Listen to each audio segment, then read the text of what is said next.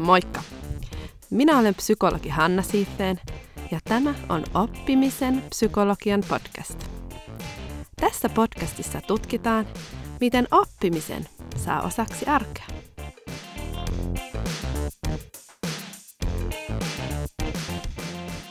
Moikka moi kaikki kuulijat! Tervetuloa Oppimisen psykologian podcastin pariin. Tämä on mun ensimmäinen tällainen yksinpuhelujakso. Edellisessä jaksossa oli keissi-esimerkki MBFstä ja heidän oppimisen käytänteistään. Keissi-esimerkkien lisäksi niin tässä podcastissa tullaan kuulemaan tällaisia Hannan lyhyet jaksoja, joissa mä esittelen että yhtä oppimisen psykologian teemaa, jota pidän itse tärkeänä ja kiinnostavana. Niin nytten startataan sellaisella. Ja mä valitsin tähän ekaan tällaiseen yksinpuhelujaksoon niin mun lempiaihe ja jossain määrin myöskin sä vois sanoa, että ollaan niin ytimessä, mikä se mun viesti on maailmalle tietyllä tapaa.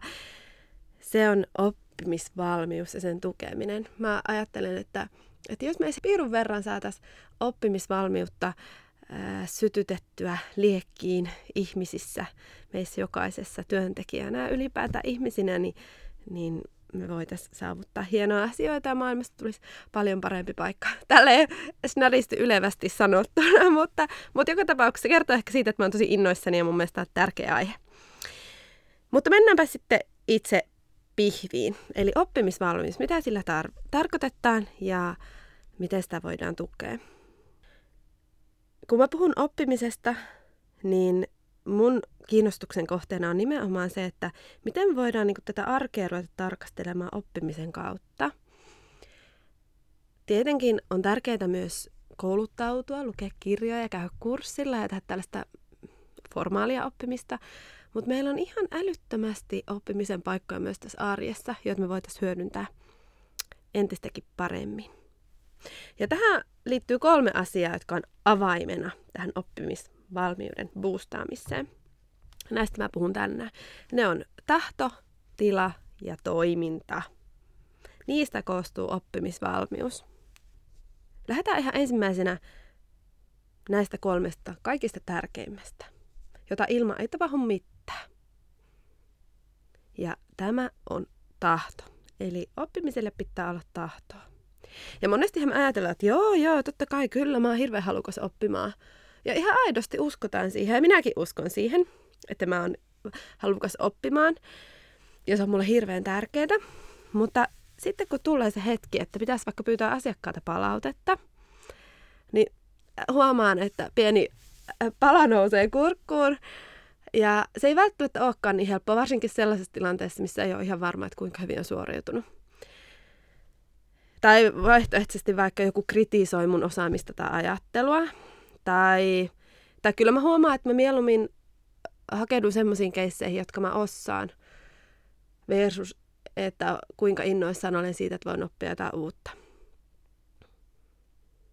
Ja tämä on hirveän inhimillistä ja kuvaa sitä dynamiikkaa, että, että vaikka me ymmärretään, että oppiminen on hienoa ja saadaan siitä, siitä kikseä, niin, niin meillä on myös hirveän suuri tarve varmuuteen. Ja me ollaan voitu oppia määrittelemään itseämme sen kautta, että että mitä mä osaan, mitä arvaa mä pystyn tuottaa heti nyt tänään, kuinka tärkeä peluri mä vaikka on siinä työyhteisössä, että, että kuinka fiksu ja osaava ja taitava mä olen. Niin se tuottaa meille usein mielihyvää ja ymmärrettävästikin totta kai. Me halutaan kokea kompetenssia ja olla hyödyllisiä.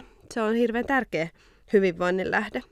Mutta siinä on se sudenkuoppa, jos me ajaudutaan tällaiseen osaaja-identiteettiin, ja hyvin vahvasti sen kautta luomaan oman arvon tunnetta, niin, niin tällaiset oppimisen paikat, vaikka se kriittinen palaute tai epäonnistumiset, niin niistä tuleekin aika pelottavia juttuja. Niistä voi aiheuttua oikein identiteettikriisi, koska ne uhkaa meidän sitä syvintä oman arvon tunnetta, millä me ollaan rakennettu se, että mä oon arvokas ja hyvä. Ja esimerkiksi väärästä oleminenkin voi iskeä suoraan siihen oma arvon tunteeseen. Mä mainitsin tuossa jo tämän osaaja-identiteetin, joka on meille usein tärkeä. Meitä on usein palkattu sen osaamisen perusteella, että meistä ei ole hyötyä.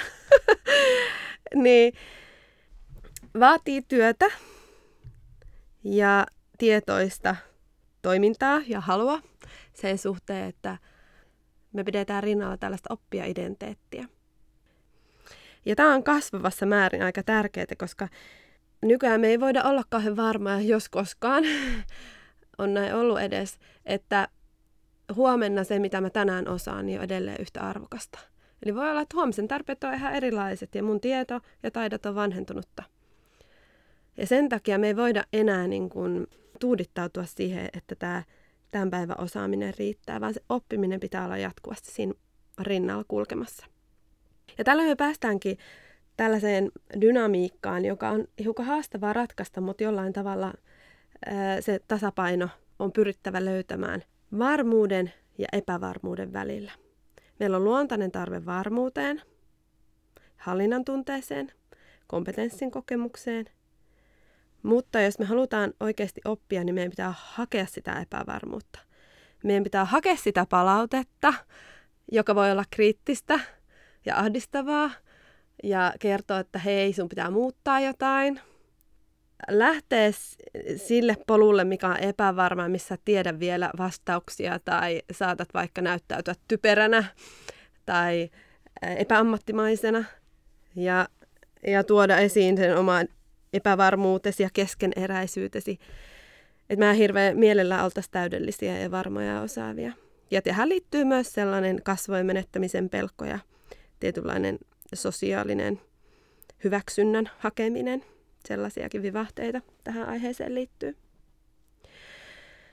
Mutta että miten löydetään se oppija-identiteetti, joka haluaa kriittisesti arvioida, keksiä luovia ratkaisuja, kokeilla – ja, ja mennä eteenpäin, eikä pysyä paikallaan. Niin miten löytyy tasapaino osa-identiteetin ja oppia-identiteetin välillä? Niin tässä on se tuhannen taalan kysymys. Eli ehkä isommassa kuvassakin voi kysyä, että mikä on suhde tällaisen deliver-moodin välillä ja sitten tällaisen develop-moodin välillä. Miten me löydetään, löydetään siinä semmoinen kultainen keskitie. Koska kyllähän liiketoiminnassakin pitää jo tänään tuottaa arvoa, mutta ei kumminkaan voida luottaa siihen, että huomenna se välttämättä riittää, vaan pitää jatkuvasti kehittää ja mennä eteenpäin. Ihan samalla tavalla tämä sama logiikka toimii yksilötasolla kuin myös yritystasolla. Ja toisaaltahan tämä oppia-identiteetin omaksuminen tarkoittaa, että sun pitää sietää aika suurta ahdistusta, mitä epävarmuus ja keskeneräisyys tuottaa. Mutta toisaalta on aivan ihanan vapauttavaa. Se tarkoittaa sitä, että mä voin olla keskeeräinen. Mun ei tarvi näyttäytyä mitenkään erityisen fiksuna tai osaavina tai pitää sellaista kuorta, että hei, kyllä mä oon ihan fiksu ja hyvä ja, ja musta on johonkin, vaan että mä voin, voin niin näyttää tavallaan suoraan paljasta mun kortit, että hei, tämä on se, mitä mä osaan, tämä on se, mitä mä pystyn nyt deliver, mutta, mutta mun fokus on tässä develop osuudessa ja mä pyrin koko ajan menemään eteenpäin ja tuottaa enemmän arvoa. Eikä tarvii mitenkään feikata. Fake it until you make it on kyllä typerä sanonta. Ihan vaan rohkeasti on mitä on ja tuo vaan esiin sen, että mä oon tässä oppimisen matkalla. No ihan pelkällä tahdolla ei vielä pitkälle pötkitä. Mitä muuta tarvitaan oppimisvalmiuden sytyttämiseen ja vahvistamiseen? Nehän oli kolme asiaa – tahto, tila ja toiminta. Seuraavaksi mennään tähän tila-osioon. Ja tämä on aika looginen. En usko, että tulee kellekään yllätyksenä, kun sanotaan, että oppimiselle pitää olla tilaa. Moni kertoo sitä tarinaa, että kun ei ole oikein aikaa oppia. Ja tämä on varmasti ihan totta. On paljon sitä deliver modea ja paljon tekemistä siinä arjesta ja usein ihan mielekästäkin tekemistä. Mutta että mistä se tila löytyy? Kalenterihan osaltaan näyttää sen, mitä asioita me arvostetaan. Ja ensimmäinen tehtävä onkin tsekata se kalenteri, että onko sillä tilaa oppia. Onko sillä yksinkertaisesti aikaa? Arvostetaanko me sitä tarpeeksi, että me otetaan sille aikaa? Arvostetaanko aikaa dialogille vaikka kollegan kanssa, erilaisten vaihtoehtojen puntaroinnille tai kollegan tekemistä oppimiselle ja kysymiselle, että hei, miten sä tekisit tämän tai voisitko heittää idiksi tai antaisitko mulle palautetta? Voiko sellaiselle ottaa aikaa? Tai pystynkö pysähtymään asiakaskeisin jälkeen, reflektoimaan, miten se meni, mikä onnistui, mikä ei, miksi toimin niin kuin toimi ja näin poispäin. Onko kalenterissa sellaisia slotteja? Ja toki ihan nämä perinteiset koulutus- ja kirjojen luvut ja, ja muut, niin näkyykö ne siellä? No sen lisäksi, että, että tarvitaan kalenterin tilaa, niin tarvitaan myös mieleen tilaan. Pitää tietyllä tavalla olla sellainen kauhun tasapaino, että on riittävästi töitä, mutta ei liikaa töitä. Me tarvitaan myös toistoja oppiaksemme, että on, on sitä niin tekemistä toistoja. Mutta meillä pitää pysyä se hallinnan tunne. Se on niin kuin aika lailla ydinasia tässä tilaosiossa. Et meillä on hallinnan tunne sekä niiden niin kuin tehtävien suhteen, kalenterin suhteen, että sitten jotenkin sen äh, sisällön suhteen, että semmoinen kompetenssin kokemus pysyy ja se, että mä koen, että hei, mä pystyn tähän, tämä on hallittavissa, mun voimavarat ja osaaminen äh, riittää näiden mun äh, tehtävien tekemiseen. Silloin myös sille oppimiselle on tilaa, koska aivoillehan käy niin, että jos me ollaan hyvin kuormittuneita ja hallinnan tunne on kadoksissa, niin me mennään sellaiseen selviytymismoodiin ja me ajattelu kapeutuu, jolloin luova ajattelu ei ole mahdollista, vaan me pyritään vain selviytymään ja fokusoidaan siihen. Ja, ja luova ajattelu tarvitsee näitä reuna, reuna-alueita myös siihen niin kuin aivojen käyttöön. Eli toisin sanottuna, kalenteri kuntoon, ajattelun tilaa, eli tarpeeksi hyvä, hyvä meininki siellä töissä. Ei tietenkään täydellistä, joskus on kuormittavia jaksoja, li, niin kuin liiankin kuormittavia jaksoja olla äärirajoilla, mutta kunhan se balanssi on, on niin kuin kehissä, niin se riittää oppimiselle. Sitten viimeiseen avaimeen oppimisvalmiuden boostaamiseen, eli tähän toimintaan. Aiemmat oli siis tahto ja tila, ja kolmas on toiminta. Ja tähän liittyy se, että, että voi olla sellainen tilanne, että, että olisikin tilaa ja olisikin tahtoa, mutta sitten ei välttämättä oikein idiksi, että no mitäs myös sitten tehdään. Että okei, käydään kursseilla, luetaan kirjoja ja tällaista perinteistä menetelmää, mutta että miten muuta se voi olla? Miten voidaan boostata meidän oppimista? Ja tähän mä toivottavasti pystyn antamaan ainakin semmoisen pienen intron, minkälaisia, minkälaisia asioita siellä arjessa on hyvä ottaa käyttöön. Tämä on onneksi ihana runsauden sarvi, mistä, mihin löytyy paljon, paljon erilaisia oppimisen menetelmiä. Tässä neljä eri kategoriaa. Ensimmäinen on itsensä johtamisen taidot. Tämä, otin tämän nyt ensimmäiseksi siitä syystä, että me ollaan puhuttu yksilökeskeisesti oppimisvalmiudesta tässä ekassa jaksossa. Niin se, että on, onko kykyä reflektoida ajatuksia ja tunteita ja ohjata sitä omaa toimintaa tarko- tarkoituksenmukaisesti. Eli on hyvä havainnoida omaa kykyä pysähtyä sen äärelle, että mitä ajatuksia ja tunteita joku tietty tilanne herättää. Mä oon aiemmin käyttänyt palautteen hakemista tai saamista esimerkkinä, niin, niin tunnistaako sen, että minkälaisia tunteita tämä herättää mussa? Herääkö musta esimerkiksi mun mielessä sellaisia, sellaisia ääniä, jotka sanoo, että hei, suojaudu, nyt tämä on vaara, vaarallista, danger, danger, että et ei kansi hakeutua tällaisiin tilanteisiin, koska meidän mieli on voinut meitä oppia vaikka – suojelemaan negatiiviselta palautteelta. Meidän mieli ei välttämättä aina toimi meitä, me, meidän hyväksi ja meidän tavo- vie meitä meidän tavoitteita kohti, vaan se saattaa joskus iskeä vähän kapuloita rattaisiin. Ja silloin on hyvä tunnistaa, että hei, mistä mun erilaiset reaktiot esimerkiksi palautteen saamistilanteeseen johtuu. Mikä minkälaisia erilaisia mielentarinoita syttyy. Siellä niitä usein herää monenlaisia, sekä myönteisiä että kielteisiä. Ja niillä jokaisella on joku oma tarinansa kerrottavana. Ja niitä on hyvä osata kuunnella, vähän tehdä semmoista reflektiotyötä.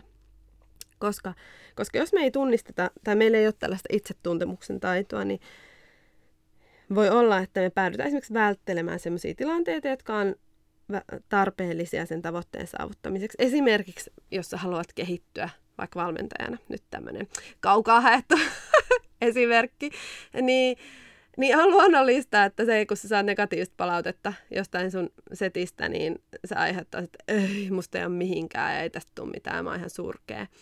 Mutta se on semmoinen negatiivinen mielentarina, joka ei välttämättä vie kohti sitä sun tavoitetta. Ja se on hyvä tunnistaa ne, että pystyt uudestaan hyppäämään tavallaan sinne suden suuhun. Näin iloisesti ilmaistuna. No sitten seuraava, tämä itsensä johtamisen taidot. Itsensä johtamisen liittyy toki paljon muuta kuin tällaista itsetuntemusta, mutta olkoon se nyt tässä tällä kertaa. Mutta sen lisäksi niin tarvitaan tietenkin ajattelun taitojen kehittämistä. Eli osaamispohjaa kehittää uuden tiedon hankkimisen ja kriittisen ja luova ajattelun avulla. Ja tässä on hyvä olla ymmärrystä vähän ajattelun vinoumista, eli siitä, että meillä on, on taipumusta – kiinnittää huomiota sellaisiin faktoihin ja sellaisiin tietoon, joka tukee meidän aiempaa ajattelua. Eli me tietoisesti joudutaan näkemään vaivaa, jos me halutaan vavisuttaa niitä meidän jo tämän hetken tavallaan vahvoja ajatusrakennelmia. Ja aina uuden tiedon hankkimisessa tai jos haluat, haluat todellis, niin kuin, todella oppia jonkun uuden asian, niin sun pitää nähdä tosi paljon vaivaa prosessoida, että se liittyy osaksi sun niin kuin ajattelurakennelmaa, että tapahtuu tämmöinen käsitteellinen muutos. Että se ei ole mitään ihan haukionkala tyyppistä opiskelua, vaan vaatii, vaatii tosiaan työn tekemistä, paljon, paljon prosessointia, se uuden tiedon liittäminen. No sen lisäksi nämä oli tällaisia yksilökeskeisiä toimintatapoja.